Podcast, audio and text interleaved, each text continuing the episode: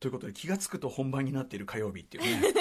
おしゃべりしてたらいつの間にか時間が来てしまいましたなんか打ち合わせの段階でその席に着いた時点でもうあの宇垣さんとかとその今週これ読んだあれ読んだの話が多分長いんですよね。 それもあると思い ますよ。それでこう打ち合わせの開始がね、そうかそ遅のれせ目的いなか遅れ目的なところがあると思う。まあねお互いこう勉強してきた成果をね、はい発表しつ伝えつ、たいそう感想を伝えたいみたいなそういう感じでございます。言う機会ってなかなかないからなねえまあまあぜひそんなお話もねもう番組の中にぶち込んでいこうという、えーまあ、11月も後半にやってなまいまいりましてあのはいちょっと俺は季節をいつも感じるのがあって、うん赤坂のこの TBS の前の赤坂サカス広場で、はいはいえっと今スケートリンクがついに今始まりましたよ始まあの作られ始めているという、はいあれはまあ氷持ってきてねこうやってどもかうんと風物詩ですねうんただこの今のこの温度感だとまだちょっとその氷ね氷溶けちゃわないぐらい今の年は本当暖冬ですもんうんね、そんな感じじゃないですか、ううんんだかあられね私去年まではい朝早い番組担当してたんですけど、ええええでまあ、たまに朝早くそのサカス広場に出てそこからお天気のお話ししたりっていうことが、うんうんの担当もしてたんですけど、はい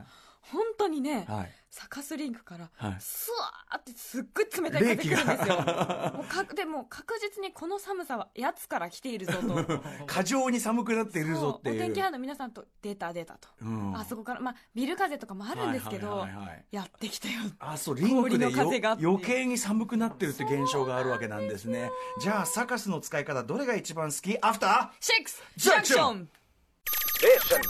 After Six Junction. 6時を過ぎました11月20日火曜日皆様いかがお過ごしでしょう か TBS ラジオキーステーションにお送りするカルチャーキュレーションプログラム「アフターシックスジャンクション」通称アトロクパーソナリティは私ラップグループライムスターの歌丸ですそして火曜日パートナーは TBS アナウンサーの宇垣美里です、はい、えーね、宇垣さんの変わった形のコートをね、今 ね、スタジオにかけたところでね、はいありスがタとうンござバいイます完了でございます。よろしくお願いしますはい、ちなみに、えっ、と、宇垣さんはその赤坂サカスの使い道で、いろんなことやってるじゃないですか、まあ、はいイベントとか、どういう状態の赤坂サカスが一番好きですか。ガランドお、いいですね。僕も実 は、僕も実はさっきからそれを強く主張していたところなんですね。はいあそこなんかさ、んいや、いいでしょイベントこと楽しいことラジオフェスもちろん。ラジオフェス活気があっていいんですねいいんですよ。いいんだけど、うんなんかさ、イベントごとやるには狭くない狭いなんかこう、詰め込みすぎ感がいつもですね、私、ちょっと否めなくいや思うんですよせて。狭いし、はいかといってなんか2つだけ謎に屋台出てた時とかあったじゃあなあいっでたあすっかた。焼きそばとなんとかとね。何みたいうんでも僕あの焼きそば食べましたよ、あ物々しいそこで。うんガランとしたところでね、はい食べる焼きそばなかなかおつなものでしたよ。うん。あの、なんか僕は、んあのぐらいの空間だったら、まあ基本ガランとしてて、なんかベンチと、ちょっとなんか木でも植えて、うんなんか公園チックにすりゃしたら一番ちょうどいいんじゃないのっていなもっう。とねなんかそんな気もしますしまあなんていうかあそこ物がない方がショートカットして歩けるっていうあ、単純にね。はいあー斜めに突っ切ることができる歩きもいいしねなんか、はいなんかその何もない方がリッチな感じするっていうのが僕はなんとなく思ってるんですけど、うんまあ、スケートリンクもね、まあまあ、た盛だり上があそこ本当にすごくはい氷がいいらしくっるて、はい氷がいい。それこうそんあの、あのスケーターの方とお話しした時に、えーはいあのあそこはすごく整氷がよくって滑りやすいんだっへーて普通のあのスケートリンクとかうよりんもういいんんですなんかかすごくあのあそうなん上ですか手な方がやってらっしゃるらしくってあらまあそうなんですねあらあの話してましあたらそれは知らなかったじゃあもうぜひ皆さんね、うん赤坂さんスケートリンク最高でございますというねなんたって駅から近いですからねまあね本し当かにも手ね袋も靴も借りれる最高じゃないか、僕あそこで滑ったことないんですけど私もないですよあらレポートはしてるなけいんどか いまあやっアイススケートできるんですかたことはありますよ,、まあよよちよちとね僕もねあの、でじもねゃじゃじゃえ後ろで後意ろ外と後ろできますよ後ろ後ろはやでも前にはとりあえずシャッシャッするれたと思いますよあそうですか、はい割とスムースに、はい、うん意外と運動神経いいんですよ私あそうですそうあそう宇垣さんのそういうラインの話あんま聞いたことないですね皆さそうんいう私が本当にどんくさいと思ってらっしゃる方が多いんですけどのねいやそうは思ってない けどあの銃を構えてねプレゼントの,、あのエアガンを構えさせた時に、あのなんていうの できてねえなっていう感じはただそしたらねその、うんとあたるところで宇垣さんが剣道の剣道のコツだみたいなことを言い出して、うんうんうんでそしたら急にこう体幹がシュッとこうさあの真ん中が一本できて、はいはいあの急に様になりだしたんですそうよ。あの時ねなんか体幹をって言われてあ剣道の構え一回やろうと思って、うんうんそのまま銃構えたらうんうんちょうどよかったんですよ、はねいはい、いやいやあの急にねシュッとしたんでだから剣道はずっとやられてたってことですかあの小学校の時ですかねやってました剣道また似合似合いますねイメージ通りのことやりますね そうですか、ええ真剣でしょシ ャーってねシュワ 市内ですけど市内はちゃんと大学で一人暮らししてる時も持って行ってまししたああそ れね何かあった時に防その防御用これしないしないはちょっとダメージがねそれほどはねあれいでやですもけやっぱど、ね、女の子のあ一人暮らしだしさ好きとかでいい思っかでもねていやちゃんとその時はもう面ですよああメンスあ頭脳天ストーンってやれば、うん決まればやっぱしあれでいすけかると思ってなるほどいけるってなんだろ いけるいけるとうい思いけまするこれだはいったら勝てると思っほてえ他には何か運動やってたんですか運動特にやってないですけど、んでも別に中学まで私運動あの5だったんですよ普通に5段が評価のあなるほどなるほ5どをもらってましたあしそうですかそうですかそうなんですよちょっそとんいなずれ苦手だと思ったことないはずなのに、そうですかはい、ななんかそう見られるようになってるすごい見られってうる、まあ、よく転ぶので多分そのせいかなって、それやっぱダメなんじゃないですか転ぶ職ぶつける あざだらけ体がそれそれダメなんじゃないですか 体うまく使えてない人 の典型じゃないですかそうなんですよなんかその体とのシンクロ率がすごく低えええくて、えええちょっとブレてるんですよね多うんう分ん魂がちゃんと憑依できてない運動神経魂が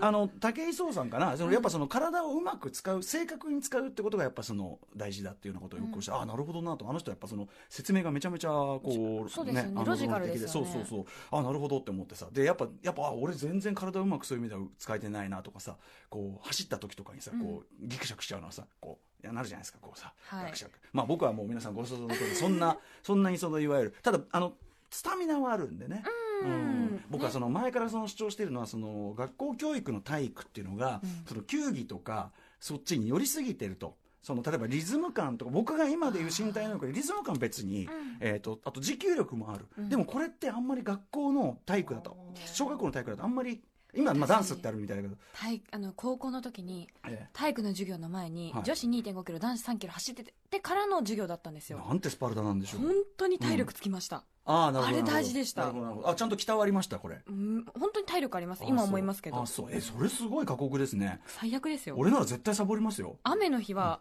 雨ロンあの雨ロングって言って一生走り続けるんですよ雨 の中え雨の日に限って、やばいですよね雨の日に限ってうんあの他の体育できないから走るしかないよねみたいないや休みとか体育館の中でしょ普通 は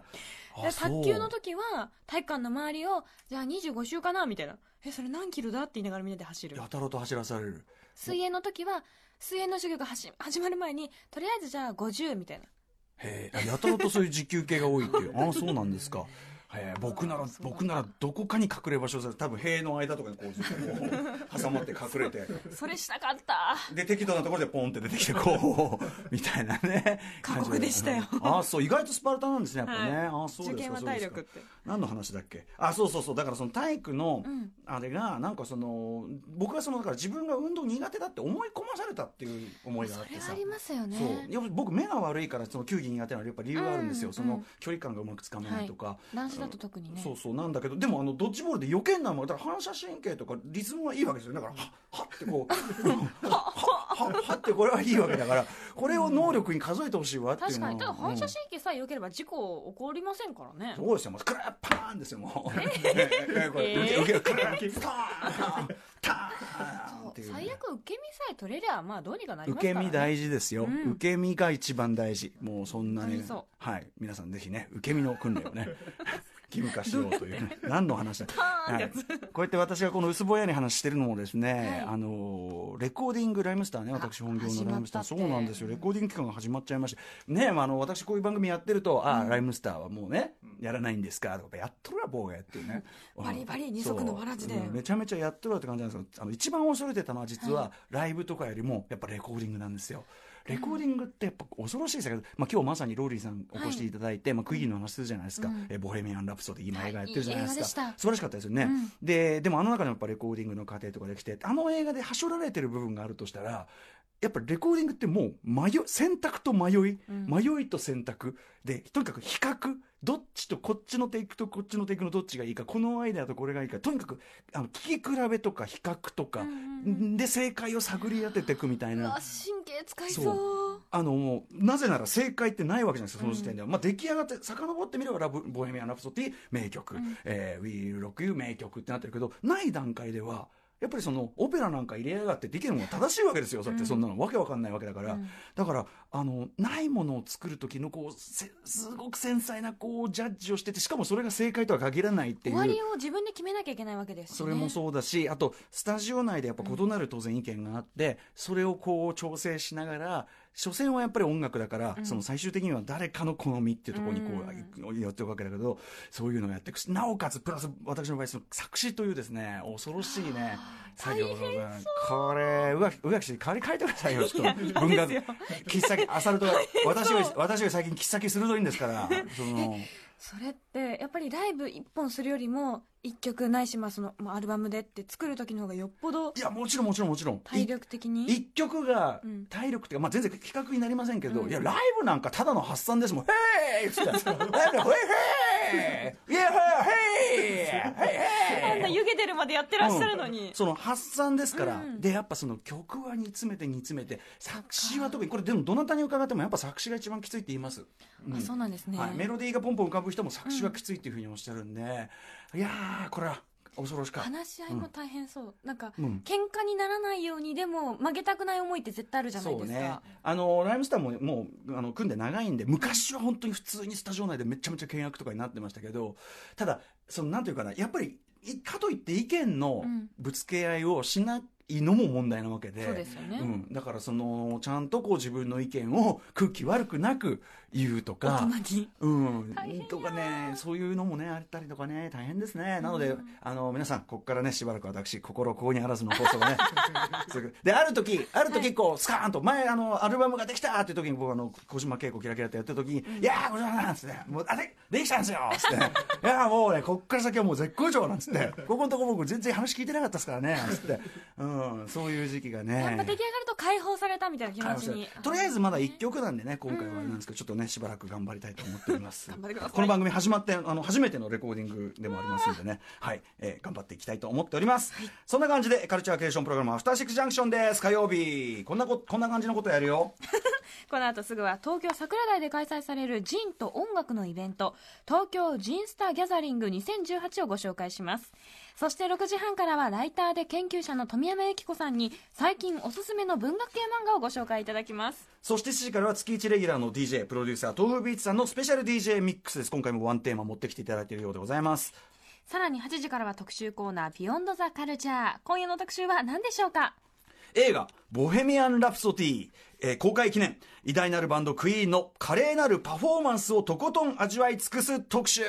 ということで先ほどもちらりと触れましたが「えー We Will Rock You」「We Are the Champion」そしてまあ当然「ボヘミアン・ラプソディ」などなど今なお人気の普及の名曲を数々生み出した偉大なロックバンドクイーンそのボーカルであるフレディ・マーキュリーの生き様を描いた映画「ボヘミアン・ラプソディ」が先日11月9日に公開され大ヒットを記録してますそして大評判、素晴らしかった、ねあの私もまだウォッチメンやってませんけどこれはやっぱみんな熱狂するのはもうよくわかる、えーいや本当にあのちょっと結論見たこと先一応あの音楽映画の大傑作だと思いますこれは、歴史に残るぐらい大傑作だともう思います大好きになって改めて聞きたいってそうみ新んな規ファなりンまめすちゃよめちゃ増ねえてると思う、うんしかもクライマックスのあのやっぱそのライブエイドのライブパフォーマンスだけがクライマックスっていう作りじゃないですか、なので今夜はそんなクイーンの魅力についてクイーンのファンでありクイーンの同業者でもあるギタリストローリーさんに主にそのパフォーマンス力についてお話を伺っていくことになっておりますそして最後にはエッセイストで漫画家の島尾真さん登場です。さて番組では皆様からの感想やリアクション、ツッコミなど募集しています。メールアドレスは歌丸 atmarktbs.co.jp 歌丸 atmarktbs.co.jp です。